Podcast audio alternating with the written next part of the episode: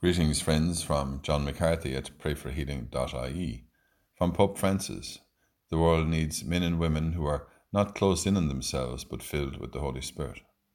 Today's reading is from St. Paul's letter to the Galatians. What the Spirit brings is very different love, joy, peace, patience, kindness, goodness, trustfulness, gentleness, and self control. Thank you, Lord, for your Holy Spirit that dwells within us. We ask you to fill our minds and hearts with your love and peace and all the fruits and gifts of the Holy Spirit. Grant us that we may in turn share them with others. Fill our mind with your light and grant us your wisdom and way of thinking in the different situations that need attention in our daily lives. As we pray together and say for one another, Hail Mary, full of grace, the Lord is with thee.